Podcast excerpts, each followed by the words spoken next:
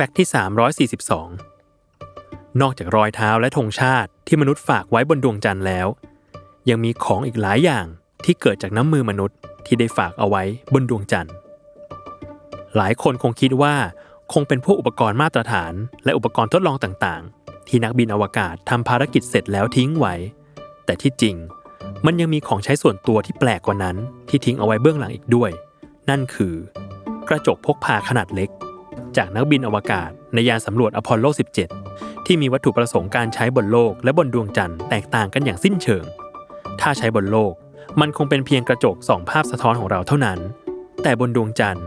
กระจกกลับกลายเป็นไฟฉายขนาดใหญ่ ที่ใช้เปลี่ยนแปลงลำแสงจากดวงอาทิตย์ ให้ส่องไปยังบริเวณที่มืดมิดของดวงจันทร์ได้ อาจกล่าวได้ว่า ความเล็กจิ๋วของเจ้ากระจกพกบนโลกพลานุภาพจะใหญ่เกินตัวเมื่ออยู่บนดวงจันทร์ เพราะมันแปลงตัวเองให้เป็นไฟฉายพลังงานแสงอาทิตย์ ที่ไม่ต้องง้อแบตเตอรี่แต่อย่างใด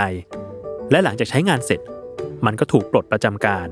และทิ้งไว้ให้อยู่บนดวงจันทร์ตราบนานเท่านาน